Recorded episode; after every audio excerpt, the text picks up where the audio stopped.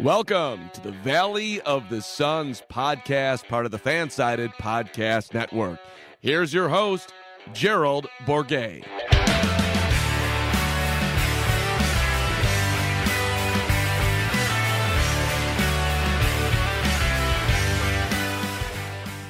Welcome, Valley boys and girls, to another episode of the Valley of the Suns podcast, part of the Fansided Podcast Network. I'm your host, Gerald Bourguet, coming to you in victory. Yes, the Suns are moving on to the second round of the NBA playoffs. They knocked off the Lakers in game six, uh, I'd say last night, but it is still tonight. It's going to be a late night for yours truly, but well worth it because for the first time since 2010, the Suns have won a playoff series and they will be moving on to face the Denver Nuggets. And they did it by honestly exercising every potential demon possible. Um, you're talking about the Lakers Suns rivalry. You're talking about LeBron James. You're talking about the defending NBA champions. Um, just every possible storyline that they had to overcome as a two seed with arguably the toughest first round matchup in NBA history they did it, and they did it in a lot of these guys' first round playoff series. Um, so we're going to talk all about that. We're going to get a little bit into the Chris Paul contract thing that came up earlier in the day, um, the report that surfaced, and then we'll do a quick prediction for Suns Nuggets. I don't want to dive too deep into that yet because I want to take the proper time to research all the ins and outs of that series and also it's really late and I still have articles to write. So we're going to dive right into game seven. And we can't talk about game seven without mentioning the man of the hour, Mr. Devin Booker, who was absolutely surreal. I mean, he was sublime in game six in a closeout game. Um, only the sixth playoff game of his career, obviously, first closeout game of his career and he came and lived up to Kobe Bryant's words to him, be legendary. And he did it at Staples Center. He even said after the game that before he left the building, he looked up to the rafters one last time, uh, looked for Kobe Bryant's jersey, and said that he felt him in the building and that he was he felt like he was there tonight and that he would have been proud of Book. Which, I mean, if you're not tearing up at that, I don't know what to tell you, but um, he was unbelievable, and he Jae Crowder hit a couple of threes early on to get the Suns rolling, um, and his hot start kind of provided the spark. But Devin Booker was the whole log fire the rest of the way for the Suns offense. I mean, he was unbelievable in that first quarter. He had 22 points on eight of nine shooting and six of seven shooting from three. He started off a perfect six for six, I believe, from three point range. In the first quarter alone, he tied his uh, career record for most made threes in a game. He's done that several times, made six, but he tied that in the first quarter, and he had 33 by halftime. Um, the Lakers had 41 as a team, and Devin Booker had 33, which is just insane and the Suns had another big uh, first half lead heading into the second half, like they did in game five as well. Um, he finished with 47 for the game. He shot 15 for 22 from the field and a ridiculous 8 of 10 from three point range.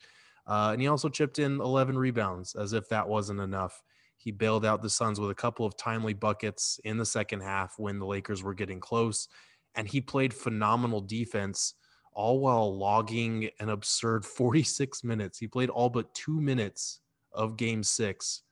And that's, I mean, against the defending champs, against a LeBron James led team, he was the best player on the floor in game six, just like he was in game one and just like he was in game five. So I know that people were concerned about Book through games, you know, two or three through four, especially three and four, because he shot the ball really bad in those games.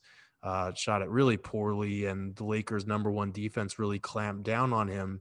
Uh, but Book said, and Monty said that they had talked after game two, I think it was, and they had talked about, you know, finding a way to uh, not pass up on looks. They said he had passed up on some some looks that he should normally take And once he was giving the ball up, the Lakers weren't letting him touch it again. And, and so his best option was to shoot and to shoot right away when he to make his move and be decisive with it. And that's what he did from, you know, game four, game five, game six on.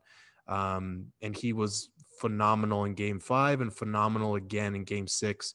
He's now scored 30 points or more in four of his first six playoff games. And he was everything that you want from the leader of a playoff caliber team, a title contender. Um, in a game that had Chris Paul and LeBron James, he was the best guy on the floor for the second game straight and for the third time in six games. So, you know, obviously the Lakers are dealing with injuries. They had LeBron James, who really didn't look like himself for most of the series um, until pretty much the second half of this game. You had Anthony Davis, who unfortunately left early, I mean, like five minutes in to game six, he's leaving.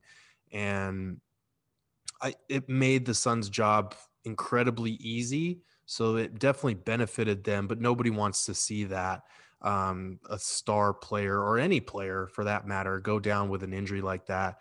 Um, I mentioned on the last pod, I've suffered a groin strain myself in my high school playing days, very prestigious times for me. But um, it's a hard thing to come back from. It keeps you out for multiple weeks. It takes multiple weeks of rest to recover from, and it's really hard to move laterally. And if you try laterally, and if you try to come back too soon, there's a high risk of re-injuring it and it was absurd to me that the Lakers doctors cleared him to play in this game because you watched him in warm-ups just the footage we were seeing from the arena and he did not look good. He could barely move laterally. He was barely moving around at all. Like his mobility and his speed were way down.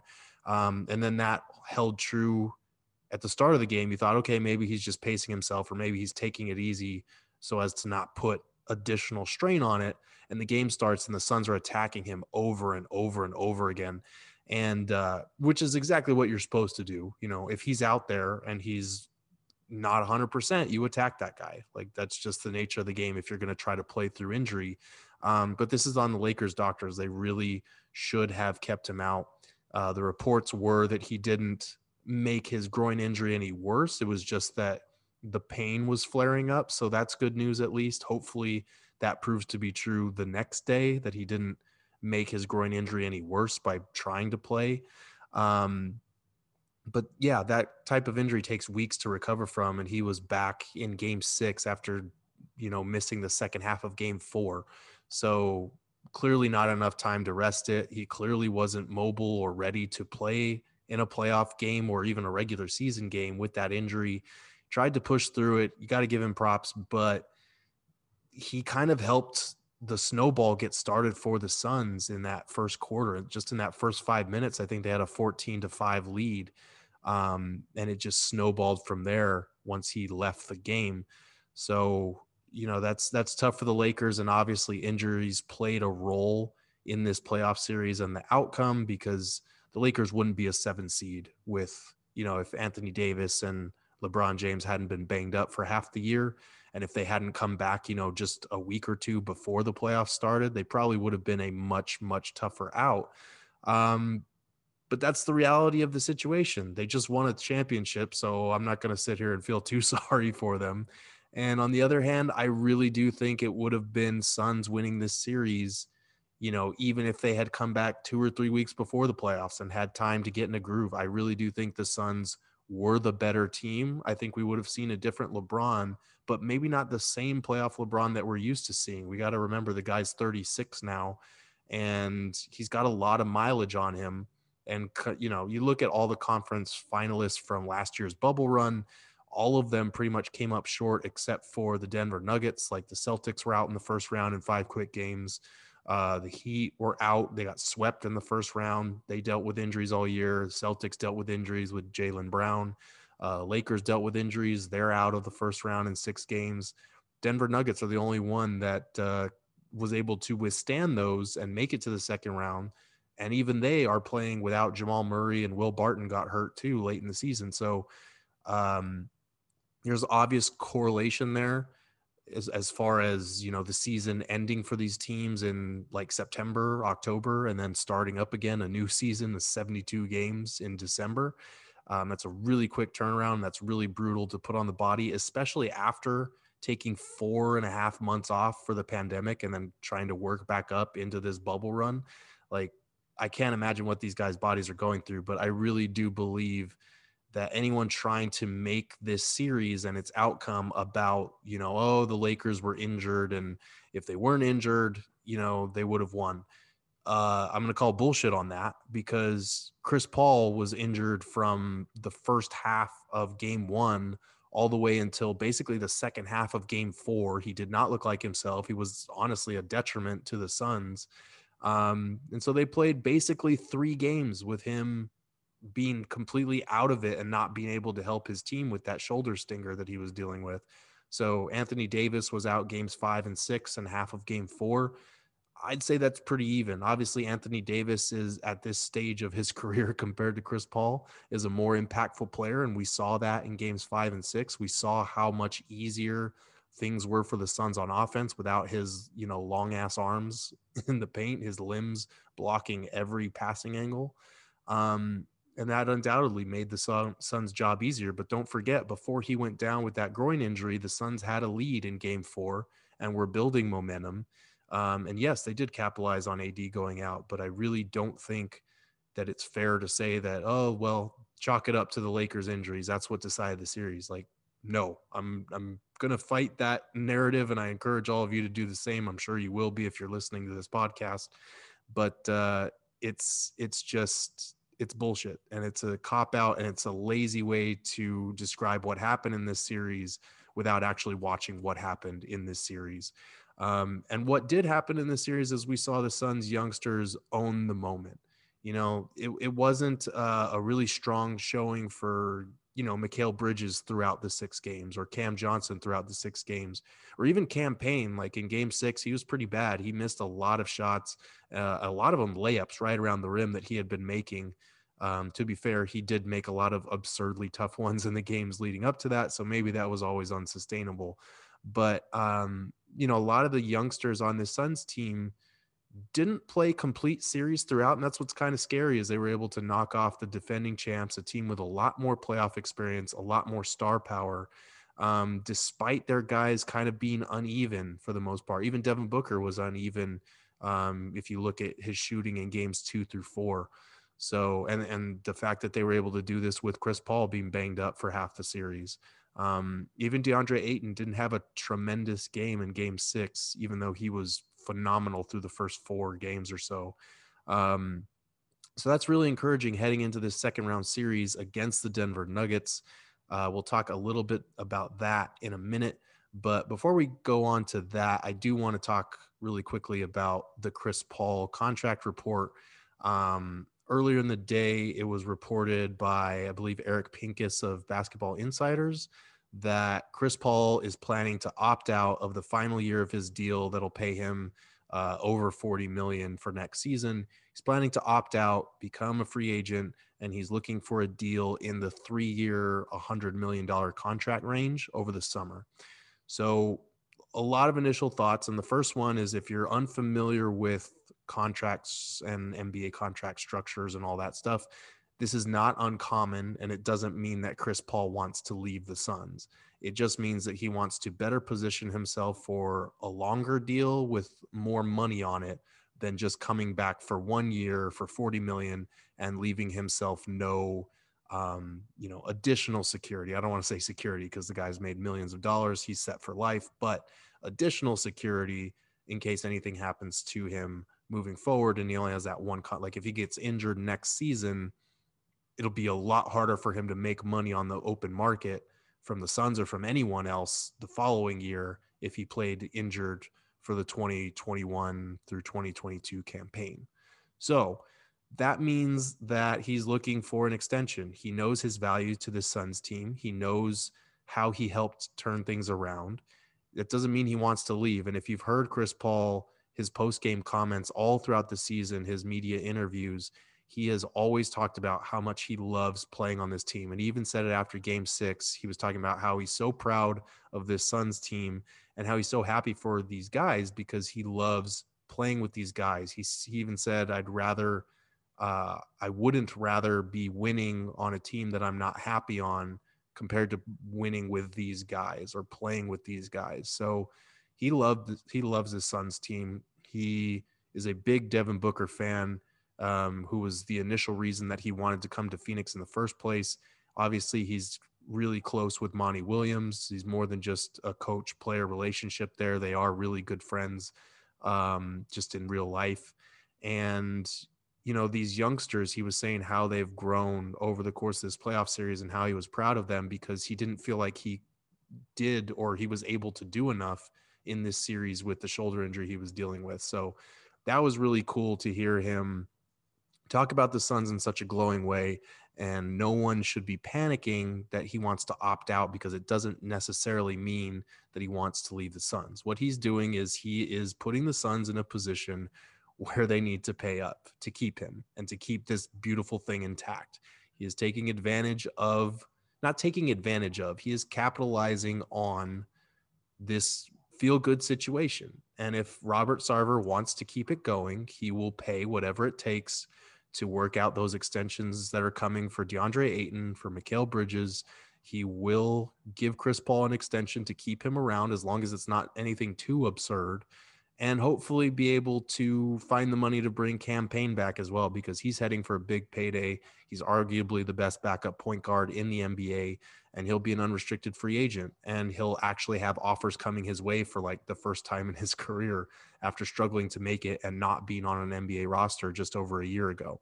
So the only person that this really affects is Robert Sarver, whether he's willing to pay the luxury tax amounts that it's going to take to keep all of these guys in Phoenix and keep everyone happy. Um, obviously, you're talking about a 36 year old Chris Paul. Um, and that's a lot of money. And that's a lot of years as well, because that'll pay him through, you know, his age 38, 39 season, basically, um, at about $33.3 million a year, depending on how they structure that, whether they skew it towards the front or the back. I think if the Suns can get a player option or a team option on that final year, that would be fantastic for them. Um, but even if they can't, you really, you really don't want to think too hard about this. I know that it's tempting because Chris Paul is old. He has a lengthy injury history. He's fallen apart in the playoffs many times. We saw it with the Houston Rockets. Um, we saw it. We've seen it throughout his career with the Clippers as well, and it's it's rough. But one of the things that Chris Paul was most proud of this season was his availability, um, his ability to stay on the court and take care of his body. And he did a really great job with that until kind of that fluke play where he got popped in the shoulder by one of his own teammates on accident. And that shoulder injury kind of stuck with him throughout this playoff series, but he was still able to play through it and be effective. So, can you count on that for two to three more years? Maybe not. But the whole idea is that you need Chris Paul's leadership, you need his camaraderie, you need his um, just basketball IQ and ability to run an offense, even if he's not as athletic moving forward, even if he takes a step backward in production. The whole idea is you need to be looking for your backup point guard who Chris Paul can groom. And whether that's Cam Payne or someone else, a rookie that they draft, they need to be grooming his successor during that time. They're not going to count on Chris Paul still being this Chris Paul in the third year of a three year extension, obviously. Um, the idea is that by that time, they'll be able to transition to a new point guard or at least be attractive enough on the open market to find his replacement as soon as his contract is up because Devin Booker is not going to stay at this same level of play over the next three years. DeAndre Ayton is not going to be at this same level. Like these younger guys are supposed to get better. And the idea is by the time you get to year two or year three of a Chris Paul extension and his play is starting to decline, you're ready to fully toss it over to the younger guys. They're ready to step in and fill some of those things that Chris Paul does. Um, because this can't be you know, obviously we don't know how good the Suns will be even next year, even with Chris Paul back. We don't know what the roster will look like. Obviously, some depth pieces are probably going to leave this summer, even if they win a title. But you need to be thinking ahead, you need to be prepared, and you need to account for the internal growth that we're going to see from the core four of Booker, Ayton, Bridges, and Cam Johnson, who are, you know, the centerpieces moving forward. So, you know, I don't know if Cam Payne can be the same impactful player in a starting role full time and like take over the mantle for Chris Paul, but I do know that at the very least, he's one of the best backup point guards in the league. And he's a guy that you can give spot starts to to kind of ease Chris Paul's burden moving forward. And you know what? The Suns have been in misery for so long. Think about how long it's been since we've been able to be excited about watching this team play basketball. Like, even for me, I'm not a fan of the team, but it's so much more exciting covering playoff basketball and covering a good team like watching game six tonight was fun as hell. Like even from an objective observer, that's really fun to watch. And it's fun to see how excited all of you are as well, supporting a, a good team for the first time since the days of Steve Nash, basically. So you pay up to keep that feeling going. You pay up to keep this team together, and you pay up to try and bring the Valley its first championship in franchise history. Steve Nash couldn't do it. Charles Barkley couldn't do it. There are so many all time greats that tried and fought so hard to do that. And we've seen Devin Booker the first five or six years of his career just be an uphill grind to get to where we're at right now. Um, thanks to James Jones and Monty Williams and Chris Paul, Jae Crowder, all these guys that they've brought in, all these youngsters that they've been grooming for this moment. It's finally happening. And I know that we're just out of the first round here that may have felt like a Western Conference Finals matchup, but it's only the first round. But this feeling matters. The fan support matters. Um, just the fact that the Suns have been such a bright spot in so many people's lives during one of the darkest one or two year periods in American history. I mean, that's got to account for something. You keep that feeling going. And yes, even if it's risky, even if he doesn't play out a full three years at an all star level, you pay Chris Paul that money. If it's a hundred million three years, you pay him that money. You grin and bear it when you have to later on down the line, but you keep him around because if you short change him or you try to stiff arm him and, and get you know a two year deal or a or less amount on a three year deal, you risk losing him because if he has opted out, he could field other offers from other teams, and you know the New York Knicks will be one team that's interested. I had people asking me, okay, but where's he going to go? Valid point. Most teams have pretty clogged up salary cap situations and and or a franchise point guard already in place. But the New York Knicks would absolutely pay him that money and more in a heartbeat because A, they're the Knicks and they're used to giving money to overage point guards who may be on the decline. And B, Chris Paul just showed us this year what a leader like him can do with young talent. And the Knicks have young talent. Obviously, most of their players, it's a little different because most of their players uh, in the rotation during the playoffs were veterans, older guys. God bless Taj Gibson, but Tom Thibodeau will not let that man rest. Uh, Derrick Rose, same thing. But the Knicks do have young talent. And Julius Randle showed in these playoffs that he might not be a number one guy, just the way that he was shut down and the way he didn't really rise to the occasion. So they are absolutely looking for someone that is just like Chris Paul. It would be an absolute shame to watch what Chris Paul did with the Houston Rockets, what he did with the Pelicans in the past, what he did with the Clippers, what he did with the Thunder, and now what he's done with the Suns, and have to watch him go do that for a Knicks team just because you didn't want to add on a third year to a contract extension for a 36 year old. Just give it to him and you will figure out the rest later. That's my personal take. Um, but you know the Knicks are going to be on him. So you don't want to get yourself into a bidding war with a, a team that has a history of making stupid overpays like that. You want to keep those discussions internal. You want to make sure that he's not going to have to go looking elsewhere for other offers that the Suns will then have to one up. You keep him happy right from the start. You lock him in right away with a verbal agreement. Make sure everyone's happy, and you bring him back and keep this team going strong. Obviously, we don't know what the playoffs will hold uh, moving forward. We don't know what any of these teams in the NBA will look like after a full off season to actually recover this time. But the Suns' success this year was about more than just you know being being lucky with their health all season long.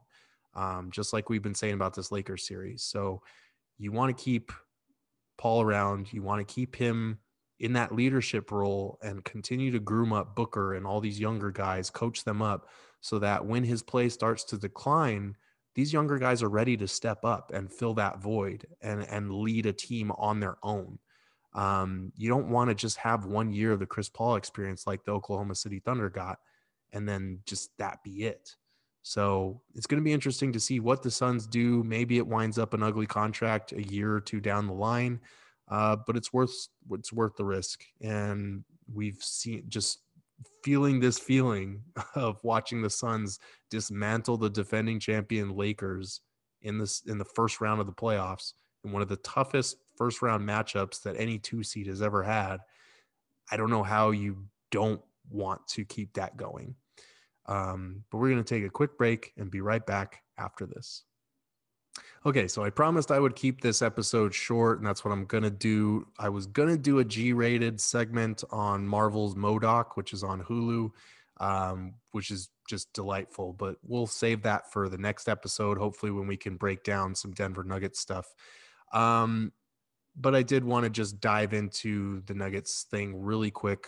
Uh, the Suns were one and two against Denver this year, but the good news, I suppose, uh, it's unfortunate. Obviously, we don't want to see players out injured, but the good news, if you're a Suns fan, is their number one tormentor in a Nuggets uniform, Jamal Murray, is not going to be playing in this series because of his knee injury um, that obviously ended his season. And I don't know how much you guys were able to watch of that Nuggets Blazers series, which was pretty entertaining, but I was watching both those teams and wasn't blown away by either one. Aside from Nikola Jokic, who was putting up absurd numbers, I think he averaged like 36 or 38 points or something stupid like that in the first round. Aside from Jokic, not a lot about Denver really blew me away. Like Monte Morris did a great job off the bench, and Austin Rivers was surprisingly good too. But I don't see, I don't see Austin Rivers hurting the Suns in a playoff series. I don't see the Nuggets having enough defense to stop the Suns' offense, especially with the confidence that they gained in this brutal defensive slugfest with the Lakers and their number one defense in this first round playoff series. Like obviously Anthony Davis being out makes a huge impact on their defense. They're not really the number one defense without him, but they blew them apart in the last two games. Like they just took them apart, took them to the woodshed, whatever you want to call it. They were shooting the lights out. Um, they went 10 for 13 from three in the first quarter alone of game six. And uh, I think they went like something like eight of 23 the rest of the way. So not great, but they still wound up shooting over 50% from three um, and had like their first legitimately great shooting night from three point range of the series in game six. That type of momentum can carry over, especially if you're playing against a defense that was getting torn to pieces by Damian Lillard and the Blazers. Um, and the Nuggets haven't faced a defense like the Suns, obviously, because the Blazers defense was terrible in that series, and the Suns are going to give them a lot more fight. I think obviously the key to that series is how much DeAndre Ayton can go to war with Jokic because uh, aside from Marc Gasol, the Lakers really did not force him out on the perimeter too much. They didn't force him to defend into space too much. Um, Ayton was able to make his impact in the paint where where it needs to be. And uh, that series, this series might be different because Jokic is a great three point shooter, and you know, he's going to have to be all over Jokic all the time. But I really do think that the Suns have the team defense and the advantage on that defensive end of the floor to be able to limit a lot of the Nuggets' other options. Um, you know, obviously Aaron Gordon was a good pickup for them, and he helps their defense out a lot. He'll be he'll probably be a thorn in the Suns' side a little bit because he's a smart player, good defender. He can shoot the ball a little bit as well. Um, so it's going to be interesting to see how that how that whole dynamic shakes out without Jamal Murray, but Murray was has been throughout his career an absolute Suns killer. Like he just goes off against the Suns for whatever reason. Um, and they don't have to worry about that in the series. They don't have to worry about Chris Paul or Devin Booker or Mikal Bridges having to stick with a crafty dribbler and quick, you know, burst athlete and dynamic shooter like Jamal Murray, you know, a walking heat check. They don't have to worry about that. So that is huge. I don't know if Denver's guards can stop Phoenix's guards. And, you know, during the regular season, if you look at when they matched up, obviously the Nuggets had they won two of the three games against the Suns during the regular season, but all of them were very early in the season. All of them had Jamal Murray, I'm pretty sure. And all of them were really close games. I think all of them were single digits, and two of them, one of them went to overtime, the other one went to double overtime.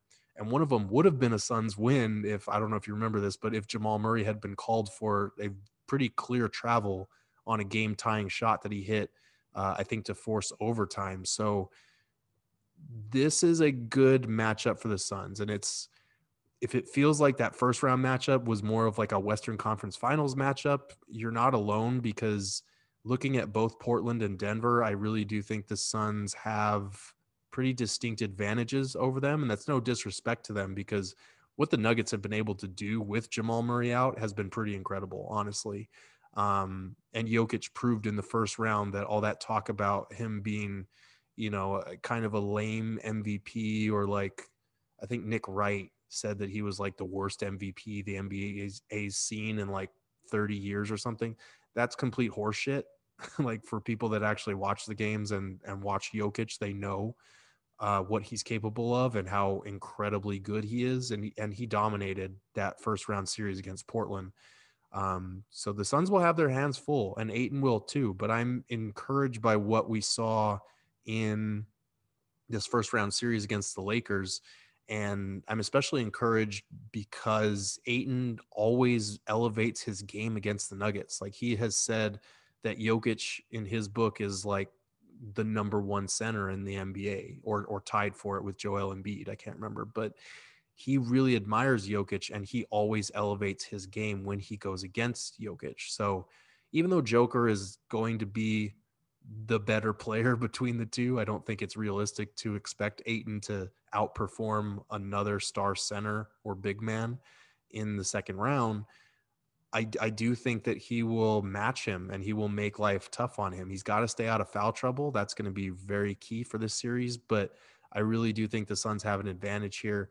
Not ready to make a prediction yet. I'm leaning towards Sun in six to be respectful, but I honestly wouldn't be surprised if it's Suns in five, uh, just given the way that the Nuggets kind of struggled with a Portland Trailblazers team that also had very real flaws. Um, so that's going to be very fun to watch. And uh, I think that's going to do it for this episode, honestly, because it's very late and this will be coming to you very early in the morning. But hopefully, you are still celebrating. Devin Booker gave everyone who is a Suns fan 47 reasons to be very excited for the weekend. Um, we're not sure when the second round series will start, and you know we hope that the Suns stay focused and there isn't too much of an emotional upheaval and kind of release from this series because there's still a lot of work to do. This team has bigger goals than just making it out of the first round. It'd be the most Suns thing ever if they just slept walk through the second round and wound up losing to a shorthanded Nuggets team after knocking off the damn defending champs. So they got to stay focused. They've got to be locked in.